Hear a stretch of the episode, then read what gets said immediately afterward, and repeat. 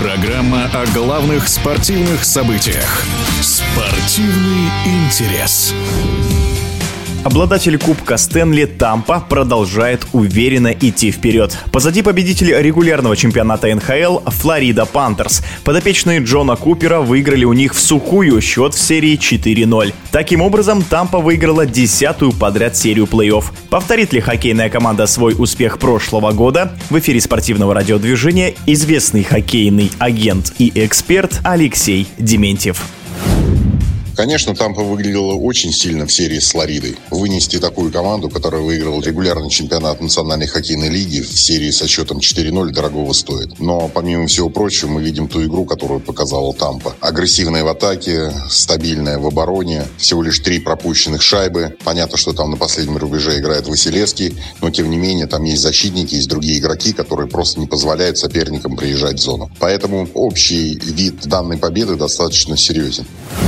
Говоря о других сериях, конечно, видно, что Колорадо приложила максимум усилий для того, чтобы нанести травму Беннингтону. Понятно, что там были определенные варианты, при которых говорилось, что на земкадре не атаковал вратаря, но это было видно, он шел в атаку. И он сам на земкадре упал на Беннингтона, выбив тем самым основного вратаря, победителя Национальной хоккейной лиги, плей-офф, когда они выиграли Кубок Стэнли. И нельзя забывать, что в тот момент именно этот вратарь установил рекорд Национальной хоккейной лиги, который поучаствовал во всех 16 победах, необходимых команде Национальной хоккейной лиги для завоевания Кубка Стэнли. Хуса неплохой вратарь, но ему все-таки не хватает определенной степени опыта и харизмы для того, чтобы стать основным вратарем. Мы видели пропущенные шайбы, но все равно хочу сказать следующее, что последнее слово не сказано, пока не выигран четвертый матч одной из команд. Поэтому здесь все-таки нужно смотреть за развитием событий.